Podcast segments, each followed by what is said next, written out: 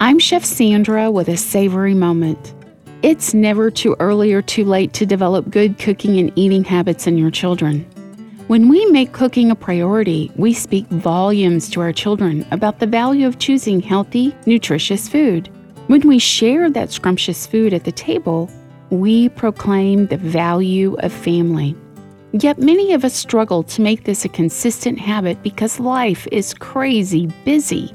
Yet, the fast, convenient, and cheap option is more expensive in the long run, especially when you figure in the heart cost. Here's what I mean. Research shows children who share five to seven meals a week with their families have stronger relationships with their parents, are less likely to engage in risky behaviors, and more likely to do well in school. There's no more effective way to pour good things into the life of children or another adult than sharing a meal that everyone has had a hand in preparing. Here's a few ideas to make cooking and sharing the table a priority. First, ask everyone for their input on the menu. Getting everyone's buy in on what's for supper ahead of time will alleviate any potential unhappiness at mealtime. Second, set aside time for food prep. Prep as much as possible ahead of time.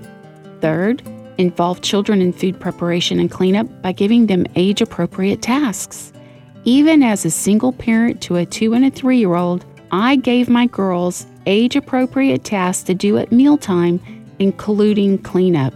Your children will appreciate the skill and discipline of this most important household activity later in life. Make sharing the table a priority. Your heart and the hearts of those you love will thank you. I'm Chef Sandra Lewis. For cooking inspiration and more, visit lifeatthetable.com.